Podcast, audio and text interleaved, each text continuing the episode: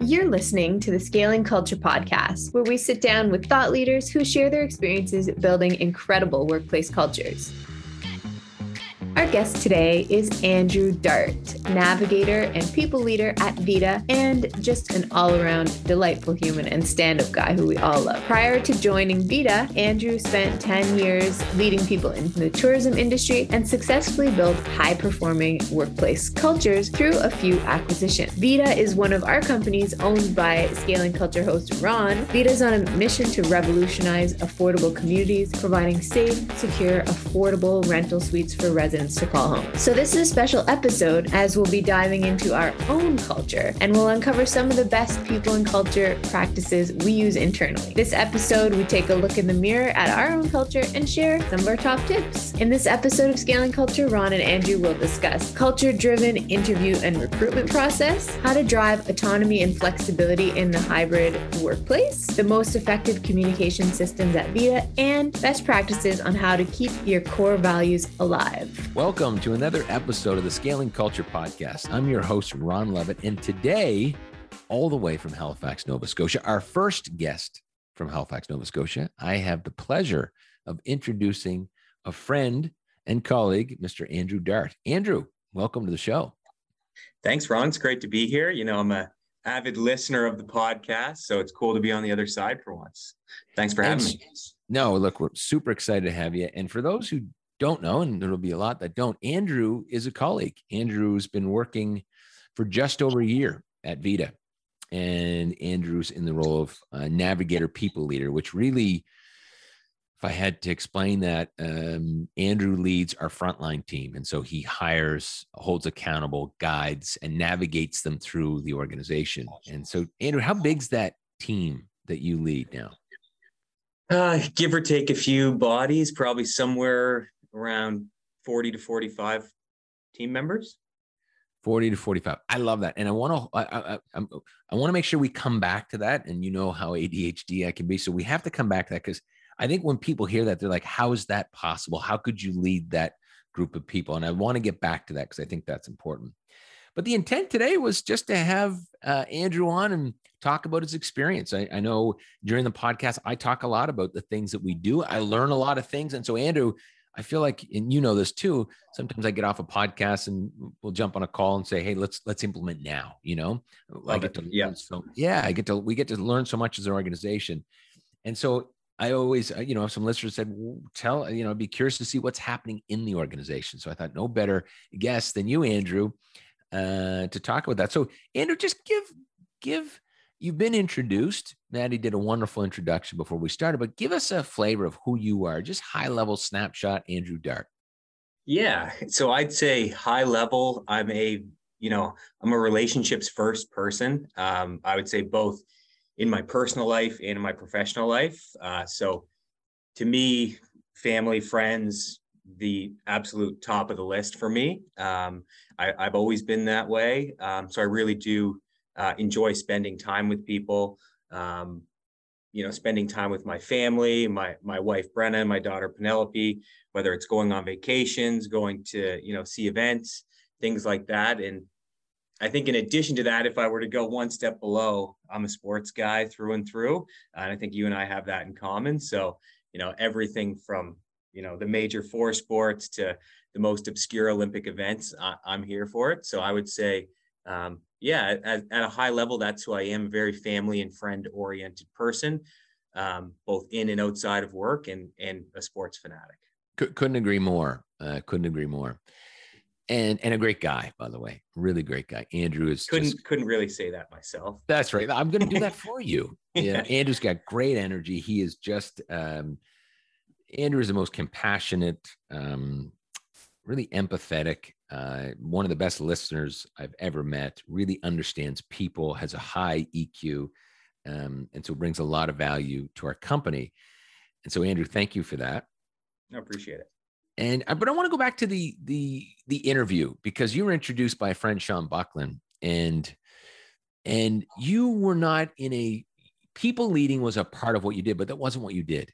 Yeah, no, you're absolutely right. I um I, you know, I, I had a title that might make you think I, I was very uh, involved in, in leadership, but um, the reality was I was in a um, family run business. Um, and although I was the director of sales and I, I had a lot of responsibility, um, it was a very small team. Um, so uh, I think in total, five people that I would oversee as a director. So quite uh, quite a small team. But were you um, also responsible for sales, Andrew? That was part of your role too. It was really sales focused, correct or not? Absolutely. That that was probably the most important, or I guess consumed the majority of my time was um, a sales focused role um, with a lot of our not just account management with our largest customers, but also uh, seeking out new business opportunities as well.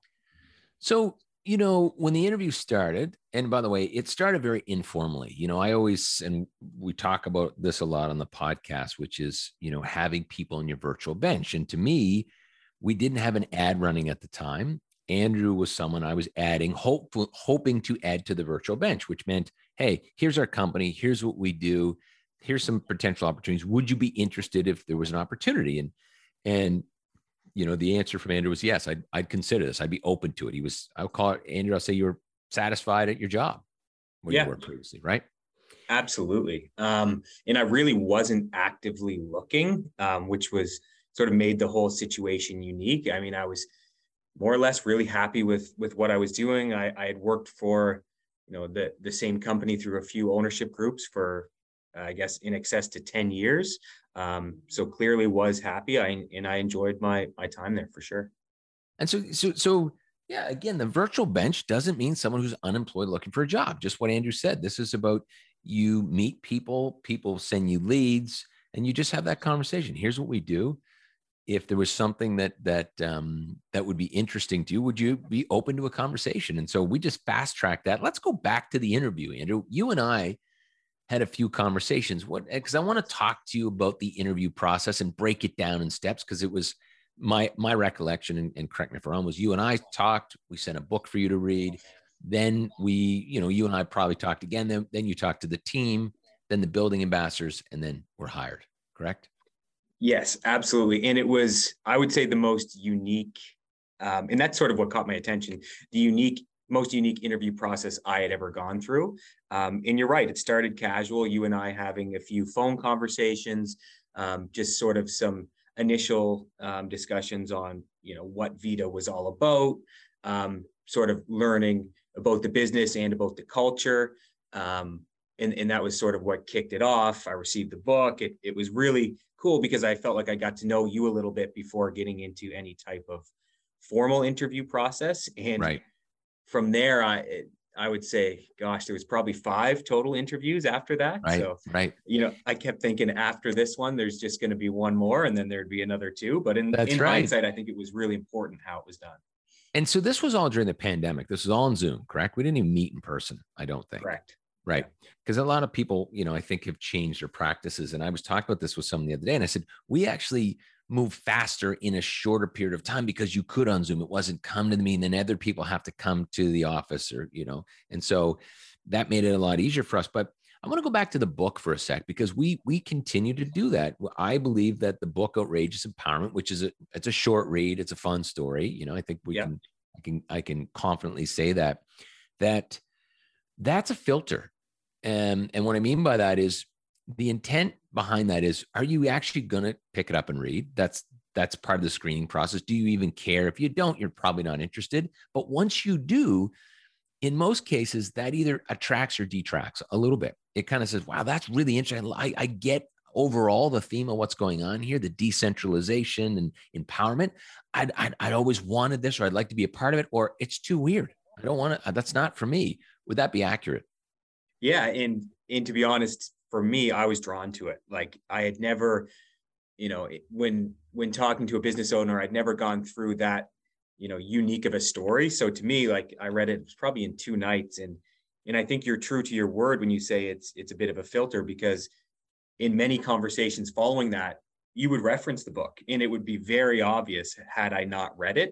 And i think it was easy to open up dialogue uh, not just about the business but just you know regular conversation based on some of those principles which i thought was really cool because i thought to myself thank God I actually read it because, because it would be pretty obvious if I didn't right now. Hugh Gooday, who I'm calling out, has still not read that book. Yeah. Hugh, if you're listening, you need to read the book. um, so, um, so, so yeah. So then you started to interview with the team because we, at that point, actually, we had we did have an ad out, and there was comp- there was folks that were competing. We had a few folks competing, and talk about the interview process and then we'll end with the BA part. But but what was your thoughts when you said it was different? What did you like? What did you dislike? How was it different than a typical interview you'd seen?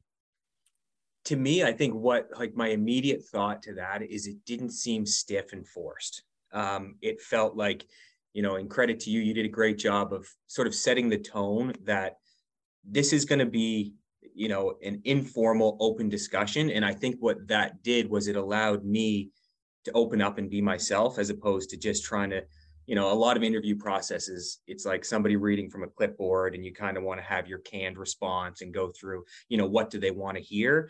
Whereas i felt like through our interview process it wasn't i wasn't trying to think what you wanted to hear. I was genuinely just answering the questions how i felt or you know how i truly um, you know wanted to be both as a person and as as a member of of the team. So i felt like that that number one was the biggest change was it, it was informal and i feel like we quickly got to the root of who i was versus just you know the clipboard type answers. And it probably did the other side of things. I'm imagining it got to the root of who other people were. For you to say i either don't really want to work with these people or i do this is who these people really are.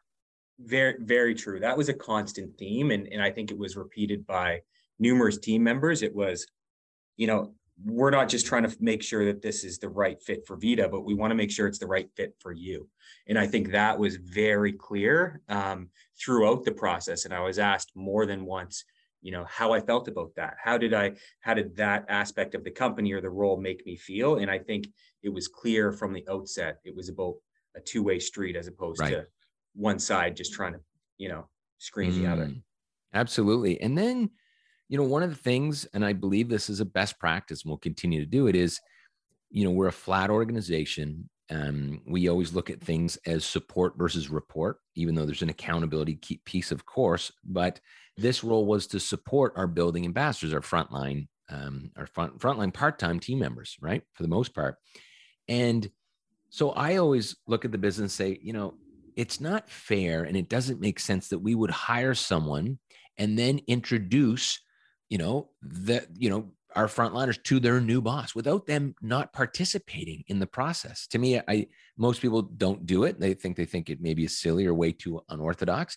I just think it makes total sense. When we started doing that back in the security business, I wouldn't veer from that because they would ask questions um, that I wouldn't ask or the, the management team wouldn't ask. And so, what were your thoughts when you heard you were going to be um, interviewed by people that essentially you were going to hold accountable for their jobs. Did, did it throw you off? What did you think?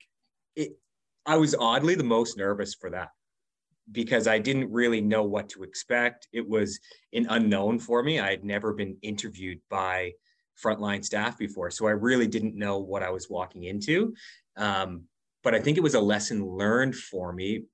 And I think that, you know, it comes back to what you said. Why wouldn't you have those people interview the potential applicants because that's who needs the support that who is who needs the coaching. So very quickly thinking back i can remember um, one of our building ambassadors sandra just having a scenario and, and, talking through it right away which i felt like having that perspective of you know those building ambassadors who live it day in and day out was critical. And and not just for screening myself but it also gave me a pulse on the role. I, I was able to quickly see, you know, I'm not just hearing from you or or whomever.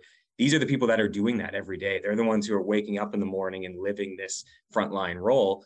So it's a, you know, a lesson learned for me being able to oh, see okay this is exactly what happens these are the you know the attributes that are important these are um, the people that are living this life so i thought kind of two-way street was quite interesting that's great and I remember specifically, and I've told this story multiple times, but all the interviews were recorded so we could watch. You know, if I wasn't part of an interview, I could watch it. I could listen to it like a podcast to pick it apart and and think if there was a follow-up question I wanted to ask. And so we always do that. Um, but in that specific interview with three building ambassadors, you had Sandra, Kyla. Who's the third? Do you remember? I think Brenda was the third. Yeah. Okay. Right. So, so during that, um, we wanted them to give you specific kind of real life case study.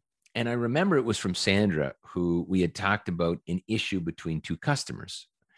And um, the question was, you know, okay, here's the background, you know, here's, you know, the current situation. How would you deal with that? And I remember Sandra posting that question because I had, I had watched the video. And I was the one who dealt with that issue. And I went in, I made Sandra told me that what was going on. I called the customers directly, blah, blah, blah, and, and dealt with it. And it was dealt with. And I don't even remember it was good or bad. And so when we presented that, you had said, look, what I would do is I would support you, Sandra, because she was the one dealing with it. I would support you. I'd make sure that, you know, were you comfortable with the conversation? Did you need to be me to be there? Let's prepare. Let's put a game plan in and go at it. And I was like, oh my goodness. I I can't believe. I talk about this and I stole that person's learning and Andrew out leadership me on that move. I mean, I was just really impressed. And to me, that was the moment I was like, he beat me. He needs to be hired. You know, I just loved it. Um, you know, what are your thoughts as I as I go back in time on that? I don't know if you remember that conversation. I do because I remember being very, very nervous because I knew it was in my leadership experience, I knew that was the right approach. Like, you know, I could have easily jumped in, solved the problem, but then that same problem is going to come again. And as we grow, it's going to, you know, times by 10, times by 20. And then all of a sudden I, I can't continue to solve these problems. So I knew that was you know the right approach to coach train and lead her through the challenge so that next time she'd be able to handle it on her own. But i was very nervous to tell that to her where she was the frontline staff. And i'm telling her i wouldn't actually solve it for you. I would try to coach you through it. So i remember clearly during that time being like she might not like this answer but i think it's right. the best for vita as a company and for her growth as well. Absolutely. And so one of the things we asked afterwards, because you know there was a big debate about the other individual and you, and it was kind of like there was likability that came up a lot, and not that people didn't like you, but the other individual, like, oh, I really liked her, and really liked her, and then the question was, who would you follow? Who can lead you? And then it became clear. It became clear for the group to say, no, Andrew, I think we would we would we would follow his lead, right? And so they That's picked you as a leader. I'd like to I'd like to that. find out who the people were that said that I wasn't likable, just so I no, can no, talk no. to them. no, sorry. I'm kidding. the other candidate came out. She was so likable. Oh my gosh, she's so lovely, right? And so it's hard. You just like the person. For sure. Um, and sometimes you get caught in an interview with likability, right? You really get caught there. And so, yeah, look, it was, I'm glad. And the other thing I was thinking, Andrew, about the interview is, was it different for you because naturally in where your your career path was probably going towards a a, a, um, a senior sales leader running a sales team.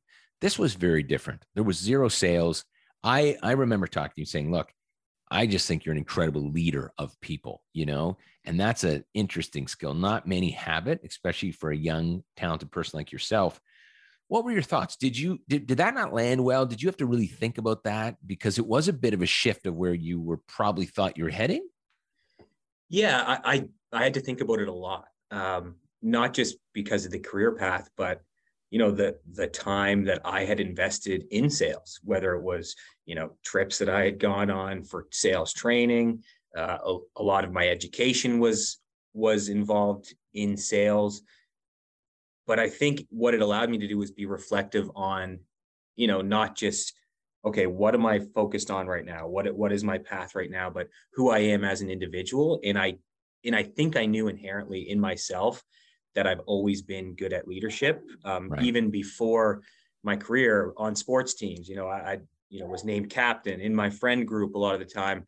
For some reason, I just managed to be the person that people would come to for advice or would sort of guide people. And I think when I started to reflect on, okay, who am I as a person? I think my skills truly did lie in leadership, but I think it, it, it definitely was you know, a big risk all of a sudden just flipping my career on its head right. and diving into to Vita with a completely different role than I had been mm-hmm. doing for the last 10 years. Different industry, different role. Yes. Right. This I, is real estate. You were in you were in uh, tourism sales, right? exactly. So yes. it was completely different. It was like taking a dive off the deep end. I had people in my life being like, whoa, whoa, whoa, like who who are these people? What are you doing? You've had nothing but success well, in this organization. Why would you jump ship? And you know, I, I would really say that I'd give credit to the interview process, getting to know you, getting to know the team, um, not leaving a stone unturned. Like there was no pulling the wool over my eyes. I, I really did feel comfortable. And I feel like once I was through the interviews, I knew what I was getting into before my first day. Like it was right. not a surprise right. me showing up to the office. I, I, I felt good about what I was doing, but it certainly was a, a big change for sure. And that let's let's go into the culture now because it was, I believe, you know, you came from family business, which is more, you know, traditional and formal. You came to unorthodox, untraditional, uh, progressive, I'll call it, you know you're in the office of where we started so you, are in one of our side rooms there i can see uh, we don't have any offices in the office there was it's always been unlimited vacation never have to come to the office. How did that stuff feel when you first started? Confusing exciting everything yeah. what?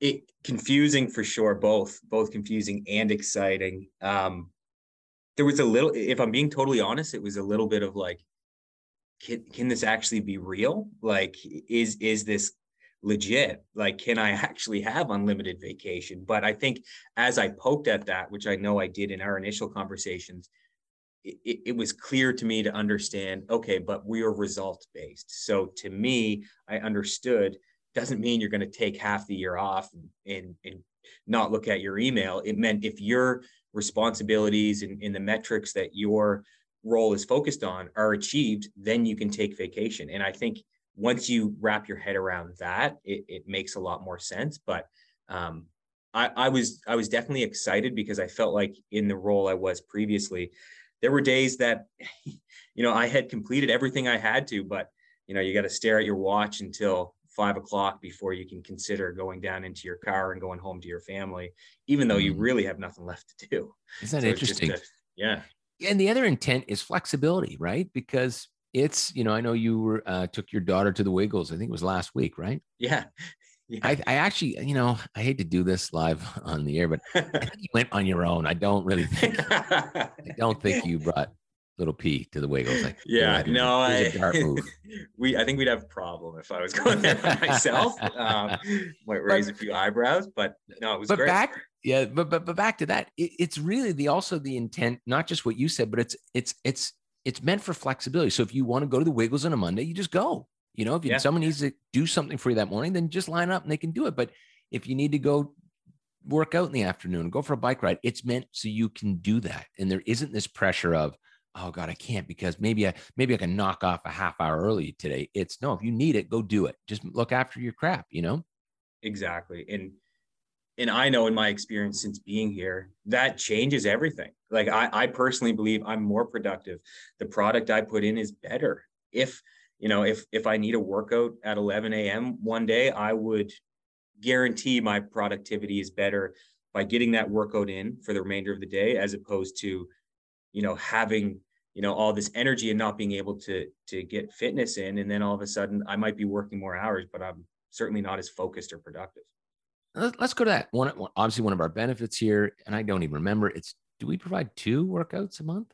Two per month, yes. Two per month, and then you can buy some more on your own, right? Exactly. And and so we have a personal trainer, Arnold Smith, um, who we've been doing business with for quite some time, and Arnold provides two workouts per month, either by Zoom or we have a small gym at the office. And then we we we use uh, a coach, Justine, uh, Galvin on the coaching side, and, and I, I, think we do two, four sessions a year, and then you can pick up some of your own. What were your thoughts on that? Do you use both services? And and was that weird that your company's involved? Is that is that are they pushing the you know was it seen as like this is none of your business? Don't get involved in that part of my life. What what were your thoughts? No, not not for me. I I was wowed by it. Like those were two um, huge value adds to me, and I use every single one of the sessions, and I actually not just myself with the personal training, my wife actually purchases additional sessions with me. And to me, I just think it's incredible. I think it promotes not only a healthy lifestyle for, you know, your, your team, but I think, like I said previously, getting that fitness in during a day clears my head. It gets me refocused on what I need to do. And So I know every day that I have one of those workouts, the product and the energy that I bring is going to be better than it than otherwise. Yeah. I love it. That's great. And the other sessions, the coaching, you, you utilize that works well. Yeah, every single one. Yeah, that's great. Justine does a fantastic job with really just, you know, poking at your blind spots and helping you through through deep coaching, deep questioning, which, you know, that came up when I wrote the second book. I was like, you know, as much as people would say, "Oh yeah, Ron, you're a coach." I, am really not. I'm not a coach. I'm a I'm a mentor, advisor. I, I can motivate people, but I'm not a deep coach. I don't have that skill of of incredible patience and asking questions and questions and questions to drive someone to a different result. I actually don't do a good job of that. So we outsource that. And so you find that's that's been helpful. Yeah, and it's been helpful I think to myself professionally but personally. Right. Um and you know that's something i've been passionate about for a number of years you know is how important you know both your professional life and your personal life are and how connected they are. And i think she has a very unique skill set of being able to make you like you said by asking questions come to the realizations yourself and sort of guide some decision makings uh, skills both in and outside of, of professional work. And to me it's it's made a huge impact and and I go to every single session. It's guided conversations that I I was going to have with you. It's guided um, conversations I've needed to have with customers with building ambassadors with um, also with my wife outside of work. So I think it like holistically it's it's been very right. helpful um, to have somebody that you can spend the time with um, to, to get that coaching that you you need. I think everyone does. I I Absolutely. truly believe that Absolutely. And, and, you know, cause I, and we talk about this a lot in the podcast. I believe that in, as, as corporations or, um, doesn't matter if it's nonprofit, government, wherever you work as employers, our job is to bring out the best in people. And for that, you should get, you should ask for the best in them. Uh, you should ask for the results. And so we're constantly, as you know, pushing to do that. Um, what about, yeah, what are your thoughts on, cause, you know, I, I hear lots of different groups talk about a four hour work day and you know every second friday off or or once a month on the uh, you know on the summer times you take friday off i always and i probably don't like those things because i like flexibility and autonomy and we use the once a month life day right where you it's your life day do what you want go go to the wiggles go hang out with your grandparents whatever you want but I like the autonomy of you pick it. Not the, the, the business doesn't get to tell you when you get that one day off. And so I'm probably not as vocal about that. But what do you think about the life day and versus us telling you, look, every third Tuesday you have off and plan it for you? Yeah, I, I think to me, especially, you know, and I think it it it's for everyone, but I I think for myself with a young family, you know, with a, a daughter under two, another child on the way, which I'm not even sure you're aware of, bombshell. um, but so for me, I think life comes at you so fast, and especially for myself, I'm really focused on on family, friendships, travel. I, I think it has to be flexible for it to have the true meaning. And, you know, if, if it was a set day, then all of a sudden you're trying to work your schedule around it as opposed to, you know, it working around your schedule. And then that way you get the true value of having the day off. Right, right. Yeah. You know, and and for those who are listening, the life day actually, it was actually, it came from me because during the pandemic, I don't know if you know the story of where this is created, Andrew, but during the pandemic, yeah. I mean, as you know, I've got three young kids um, under the age of six. And when the pandemic was happening, I was like, you know, I was working, it was the old house that we had, and I had the little basement apartment. And I was like, God, I just, I go to work downstairs and then I come up and then I'm, I'm, I'm with the kids, which is great, but I'm with the kids. So my transition time is eight steps, right? And then I'm into the family and and then on the weekends i'm with the kids you know nine to nine and when they crash. And so i was just like i just need a day. I need a day to just clean out the garage. I need a day to do nothing. I need a day to go to the spa. I need i just need a day. And yeah. and the weekends weren't working anymore. I wasn't getting a day. And so my weekends my life changed to i don't get the weekends to relax anymore. They're actually busier with the children and so I was like, you know, I'm just going to implement this life day because I need it. And if I need it, everyone should, should probably might need it too. Uh, and so that's where it came from. Yeah. And it like when I tell it to people, they don't believe that it's real. they're like they say that but don't don't take it but no like it's it's there's actually a pressure from you know everyone in the team to take it like it's not right just there um, if you need it it's like hey you didn't take your life day in october like make sure you mm-hmm. take it. And i think that's really cool because it it shows the team that you're prioritizing their well-being because let's face it you need you need a day like you said yeah. everyone does so it's cool. Yeah. What else Andy, what else do you find unique that you um, have been seeing now over the last year that that might be different from what you've seen? And what are the impacts of some of those things? Gosh i think we covered a few things that are very unique. I think the the flexibility for for sure. Um, one thing that i tell people about all the time and kind of comes back to being a sports fan um, is the daily huddle. I think that is invaluable to our business especially when you have you know folks who might be at home in the office um, you know traveling what have you. Um, the huddle to me is just a quick check-in across the entire team. Um, that i think is very unique and at a unique time slot of 1152 which some people might think why would you pick that but it actually makes it possible to have an 1130 call and a 12 p.m call um, so to me I, I don't know if the listeners would know what the huddle is but but i would say that's very unique yeah, I'd say our two most impactful and important communication rhythms uh, and meetings are the daily huddle. And, and that reminds me, I want to talk about Friday's huddle for a sec. And then the other one is quarterly planning. Like we do quarterly planning. We don't miss a beat. We've never missed a beat, two days. Uh, and Andrew, I know those those were new meetings for you. What are your thoughts on the quarterly planning? And then I want to come back to Friday huddle. Yeah, no, and, and that was honestly one of my biggest reasons for joining Vita, if I'm being, you know, completely honest. One, I would say I was impressed by you as an individual. So I, I, I really wanted to, to put my chips in on that and, and jump on. And then secondly, it was the idea that we question the status quo. Um, I felt like, you know, regardless of where I was going in my previous career, you know, great title, corner office, you know, you would argue I had everything I wanted for for somebody who was under 30 but what i really wanted was to be empowered to make decisions that impacted the business. I felt like i had i had things to give and i wanted to you know be involved in strategic decisions working on the business. And that was something that gives me energy something that i wanted to to experience and be empowered by. And i thought wow how crazy and cool is this that the business will stop. Of course, mission critical items will continue, but legitimately, everyone will go to these strategic uh, quarterly planning sessions and we'll rip the business apart, and and everyone's involved. And I just thought that was so different than a lot of experiences I had had, which was a very small select group of of people would make the decisions, and then the staff would be responsible to implement them, even if it wasn't you know something they had uh, input on uh, the strategy moving forward. So to me, that is just I, love that. That gets me fired up to go and, and rip the business apart and and have a say and and and make an impact on where we're going.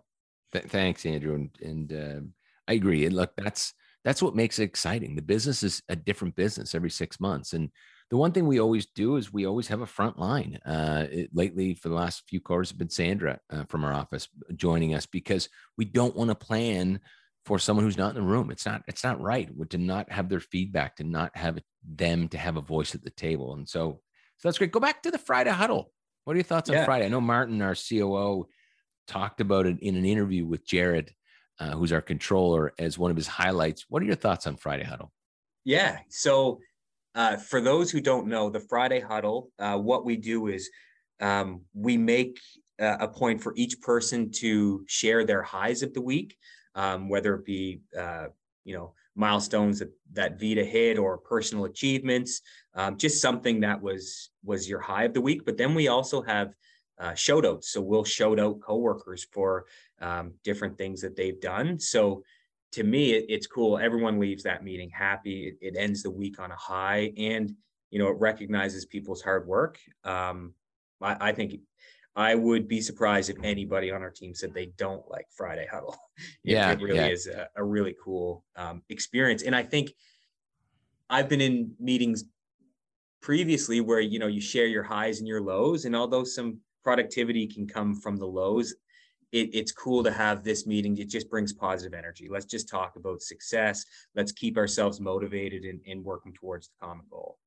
it does kind of balance off the shit that you went through for the week. It kind of says, wow, okay, well, there was so much good stuff. And does it's nice to it's nice to end the week with a wow, that's great versus a oh, thank God the week's over, right? Yeah, yeah, exactly. And and I think it can be like the feeling of getting a shout out yourself is really cool. Like, you know, wow, somebody actually noticed that I I I did this this week. So I think that is is also really motivating, but I think collectively just to to see what the business has accomplished week in week out is definitely energizing.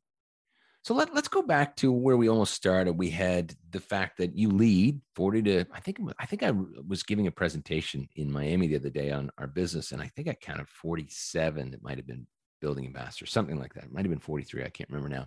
So you're you're pretty darn close. Um, very flat organization, not a lot of hierarchy here. Everything is is more of the supportive. Yes, we have checks and balances, accountability. And as you know, um, when you have a very strict org chart, um, things are black and white. They're black and white. You know what works, or sorry, what you can or can't do, how to get approval, what you can or can't do. Um, it's harder to get things approved. It can be slow as molasses. Bottlenecks and bureaucracy kind of happen. And then you have what we do, which is flat, nimble, chaotic, right? Sometimes it's very chaotic.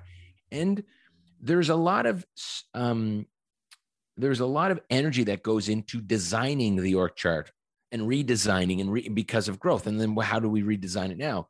What are your thoughts? You you came from that. Now you're in this. What are your thoughts on this kind of redesigning of org charts and flat structure? If you had to speak objectively about both. Yeah, I think it, I think when you're in the strict org chart, you know, it's you're always asking up. At least that was my experience. Like you're you're sort of not making a decision. You need somebody else's approval to make the decision and whether that goes up to one person and then they have to go up to another person it can really slow things down especially when you're working in a business like ours where you know we're growing and learning and we're focused on innovation. So i feel like when you're trying to pilot a new initiative you know if, if you had to get approval then all of a sudden you know you might be waiting three weeks before you get the go ahead um, to even start down that path when in our system you know it might be chaotic. We might not have all the answers right up front but in three weeks you might have already learned five things that you wouldn't know otherwise. Right. Um, so so i think eh, for me personally it's cool because you you know you get to you actually get to try you get to innovate you you can think iteratively and see if you can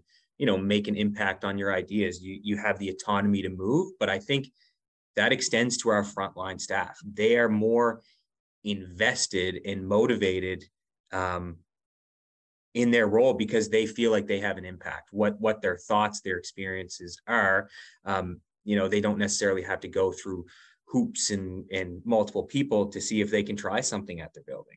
Um, you know it doesn't mean that we just say go run do whatever you want there's expectations there's you know key performance indicators there's you know there's communication rhythms um, and i think one thing that you talk about a lot the decision making process as well um, which can also guide them in a decision they face without having to you know work up the chain to get that answer mm. so it's it's it's very different than anything i have ever done before and i think for some people it's energizing and, and that's how i feel. Um, for somebody who who doesn't want to have that autonomy it might be a, a, different world. It might not fit. So i think as much as um, you know we see the value in it for certain people it might not work. No that, that's right. And i always say look there, there's no right or wrong. This is like olives people either really like that or they don't. And yeah. we've found when we haven't i think when we haven't really communicate enough in the screening process. If someone's joined the organization uh, and they've left because of that. They said, This is way too unorthodox. I'd rather be in the box. I might have socialized the idea and thought it was neat, but once I've gotten here, it's no good. And it, it's, it's, I'm going to use the word divisive. It, it, it allows people to say, Wow, I'd really like to be a part of that, or that is just out to lunch. I don't want to be there. No right or wrong. Yeah. Great. Um, what else, Andrew? What, what else? Um, what else is something unique that you've seen that would be different? And that's one question. Then I have a second question for you. Anything else that stands out that is interesting that maybe you talk about when you're out for a coffee or or or a sports game with your friends and they say, "What's going on over there?" Yeah, there, there's there's a lot of stuff. Um, you know, I, I think one thing we chatted about the other day, um, you know, my wife getting getting a letter in the mail thanking her um, and, and giving her uh, some some cash, which I thought was something that was very unorthodox and unique and and really shocked me. But I think the message was, you know, we want you to know that we understand the role that you play in supporting your husband to be involved in this business. And I thought that was very unique. Um, I would say. And how did that land, Andrew? I know we talked about it because so so just to break that down, we, you know, we want to be an organization that celebrates people's milestones one year, a three year, a five year. And, and typically we haven't done that. And that's a look in the mirror, mirror, moment for me where I just, you know, those dates just, I don't even know how old I am half the time. And so, uh, and being dyslexic and stuff, I just, those, those dates just don't impact me. And, and I don't even know how old the company is a lot, a lot of times. Um, so those things aren't on my radar. Doesn't mean that's right. It doesn't mean that that's not important to someone else. And we said, look, that's an opportunity to really button that up. And so uh, one of the things we decided to do was to thank families. And so uh, I wrote a letter to Andrew's uh, wife and his daughter, even she'll be able to read it someday. Uh, and just about, you know, really what Andrew said is, is what thanking them as a supportive family and us thanking them for allowing Andrew to work here and, and knowing that that can be tough sometimes because we're trying to do some big things and, and a small gift of appreciation. How did it land at home?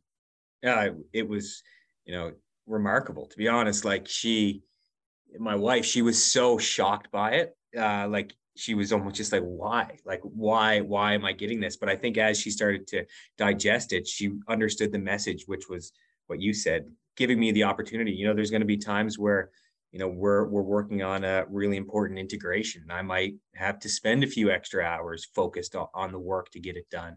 Um, so I think thanking her, it, it really landed because it was something she had never experienced before.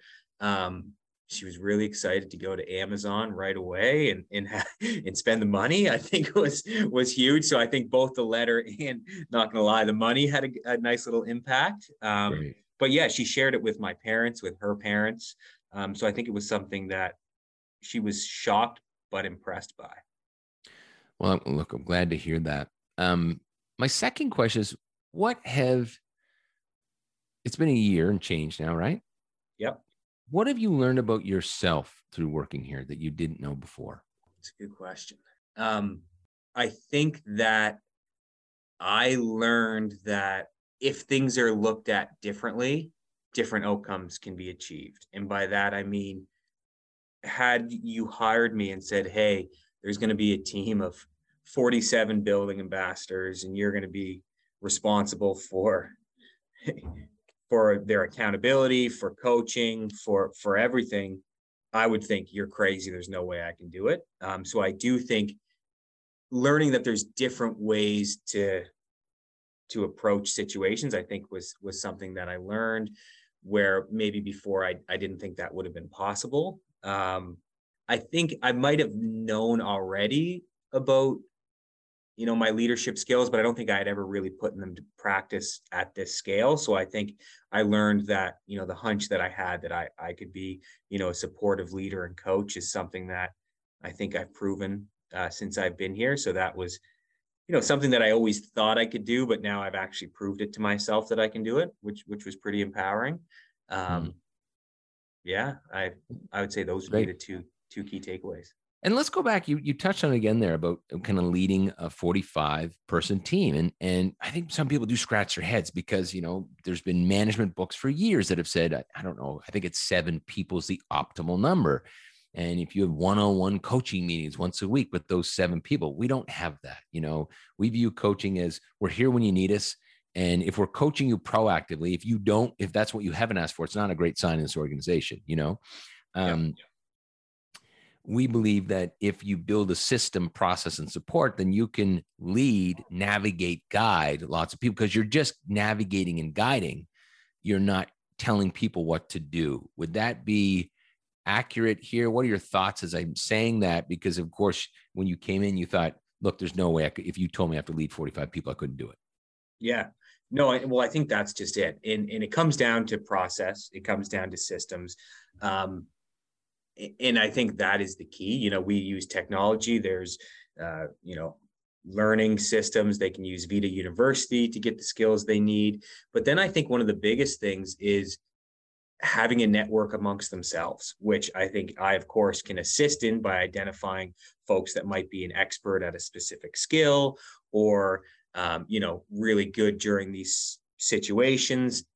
But there's also just that organically builds based on our culture. So we have, you know, a few different places, one being workplace where it's like a, a, Facebook that they can tap into for the organization, share ideas, best practices, update, update each other on milestones. You know, it's a very interactive, um, I guess, internal social media, which, you know, there's posts every single day, multiple posts.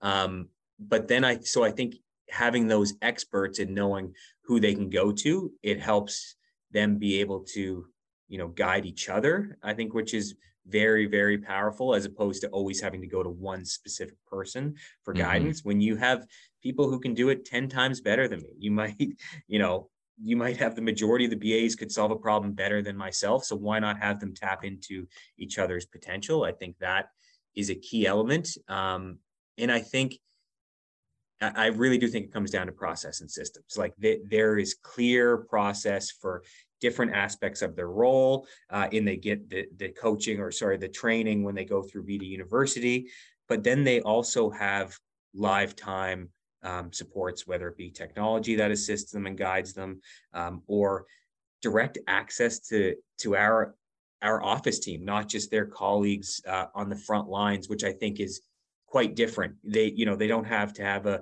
a middle person where they go to to, you know, then relay an answer from a from a different person. They have direct access to each department. So if there's a building ambassador who has a question for you, Ron, they pick up the phone and they call you. And that saves so much time. And, and I think that that is, you know, in, in thinking out loud, that's probably the most important part of the model, I would say. You know, it, it's I was thinking, Andrew, when you were talking about that because people I think that hear about these types of organizations think that they're too chaotic. They're chaotic because we grow and there's no playbook. And so there is no playbook. And and we always go back between what do we centralize and what do we decentralize? And typically in a, in a perfect world, we uh, we centralize support systems, resources, and then we decentralize the decision making. That's really what we want to be as we scale.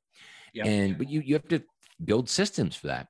But I think from the outside looking in, people say it's just chaos and they probably don't have systems. Where I, I think that, excuse me, formal organizations in a lot of cases might lack systems because they have individual knowledge and the person has the knowledge. Am I wrong from your experience, you know, from where you came from in the past? Were, the, were they buttoned up with technology and systems, or where would you score us with, a, with against other organizations from a systems process uh, oh, perspective? Oh quite high. It's it's not just that you know, quote unquote tribal knowledge or, or something where you have a an individual who has you know all the answers. A lot of the time, that means you don't need a process because you just go to to Bob for for that answer. Whereas we, I think, would score very high. I mean, I, I would give us a a nine or a 10 out of 10 for for systemizing because we don't rely on somebody's internal knowledge to to solve a problem. We always always talk about um, you know how what is the process. We have it mapped out on our task mapping. Um, and, and I think that is truly what separates us. and makes it possible to live amongst the chaos. It is by having these these right. established processes. And one one thing that I'm uh, I talk about a lot, and I'd love the uh, listeners to hear in real time. So I always say, look, if you if you really are a culture driven business, uh, which I, as, as I think you do, believe that's the way to build a successful organization, um, that you screen for your values you onboard with your values, you coach, and then celebrate your values. High level, that's how it works. But the last piece is you update your values. You look at your company culture and your values like you do a system or process, say, wow, this needs to be updated. It's down 2.0, it needs to be 3.0, 4.0 because of what we've learned. You know have you been in an organization that that lived their values? And what are your thoughts on on us? And maybe you can describe how we've updated them even in the year that you've been here and not maybe not down to the specifics but just generally what your thoughts on on, on that are yeah well i think even as recently as our last quarterly uh, strategy meeting we reviewed our values. Um, we go through them at every single quarterly meeting you know not just for the new hires who um, we want to make sure that they understand but for everyone to say you know has anything popped up in this last quarter that you know has us questioning what our values are whether it be modifying adding um, you know the to the values? But i think it, the values it starts you talk, talked about the values in our initial phone call like before we even got to an interview we talked about the values so i think for an from an alignment and a uh, a culture standpoint, it's critical. Like we we need uh, you know everyone to be, I guess, rowing in the same direction, and I think that leads to to success, innovation, and productivity. Um, but I think a lot of the time, values end up being yeah they're on a piece of paper slapped on the wall, or you know they're on the website, but you walk in around many businesses and ask them, hey, what are your values? Do you know them? Most people would say no uh, at least that was my experience with us. It's like you get questioned your first quarterly. Hey, what are our values? And I remember having to answer that my very first quarterly. And I think it shows or it sets the precedent that these aren't just written, it's not just fluff. These aren't just for the outside looking in. Like this is how we live and breathe at the organization. It's fundamentally different. Absolutely. And I, I think there's nothing worse really for those leaders out here that that might have this experience where they're talking about they're proud of their values, but then they know that someone like an Andrew will come in the organization and be like, that was a crock of BS because no one's living this. They don't even know, like no one knows about this. That that happens a lot. The continuity of these things, you know. I always go back to a story about Martin, who's our COO, who called me out on a huddle on a decision we were making, and he he read our values in, in front of the entire group, and I was like, oh my goodness, this has finally come true. Yeah, you know, because that's that is was a great sign for me of being called out and have the organization called out based on our own values. It was it was phenomenal.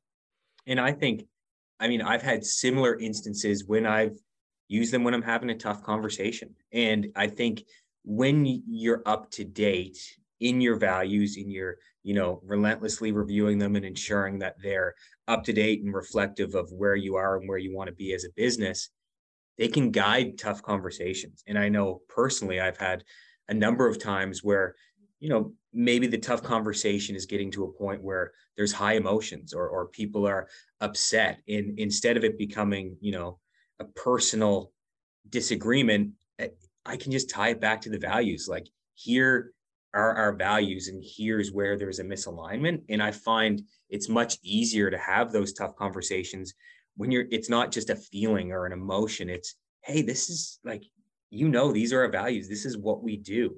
And then it's also easier for others to then perceive maybe where they went wrong. It's like oh yes like right it's not personal. i wasn't living i wasn't living our values like right in, right so it, it's guided me i know in in quite a few conversations good well andrew anything else you know that comes to mind that that as we come to the end anything else we haven't talked about that you is you think is worthwhile uh, for someone to hear and first look as you think about it thanks for your time.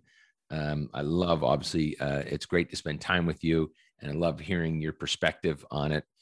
Um, yeah, anything else we haven't talked about? Otherwise, I have maybe one last question for you. What else? What else have we not talked about that maybe you thought about, or or think something you're thinking about? What's a problem you're trying to solve right now? What's keeping me up? Problem I'm trying to solve right now. Um, you know, nothing really jumps out. I, I, wish I had something top of mind right now, but I don't think I do. Um, well, let me I ask you this: if if you could wave a, a magic wand and change one thing about our culture, if you could improve one thing, what would it be? improve one thing. See, I think this is where it's tough because you've asked us this so many times that we've given our thoughts on. So it's hard to think, okay, where can we change this? Because really, it's something that we're we're adding to um, all the time. And I hate to dodge your question that way, but you dodge. Um, you know, maybe it, it can make me talk about, you know, I I think not that I think there's something to be improved upon, but to my point where I, I truly think it's something we're can we're constantly looking at, and I think it's similar to the values, um, is that we're constantly trying to improve our culture, and you know we do so many unique things, whether it be, um, you know, our welcome lunches. I, I I think they're they're fundamentally different. The person's first first day with the team, they you know they get to pick the food they want. They get a cool gift. It's we're playing we're playing games getting to know each other. So you know we do all kinds of great stuff but i just think that is that's what's fundamentally different about our culture is we we truly want to be the best i think in the world for for for company culture. And, and i think we'll continue to strive to be that. Um you know going through some without getting too personal here I, I recently had a really tough point in my life where you know, I, I, I was going through the loss of my father, which to, to me was something that, you know, I, I'd never gone through an experience like that. Like he was my go-to person, um, talk to him every single day, talk to him about, you know, decisions I was making in my life, asking for guidance. He was a sounding board. So, so I was going through a hard time, like no, no sugarcoating it.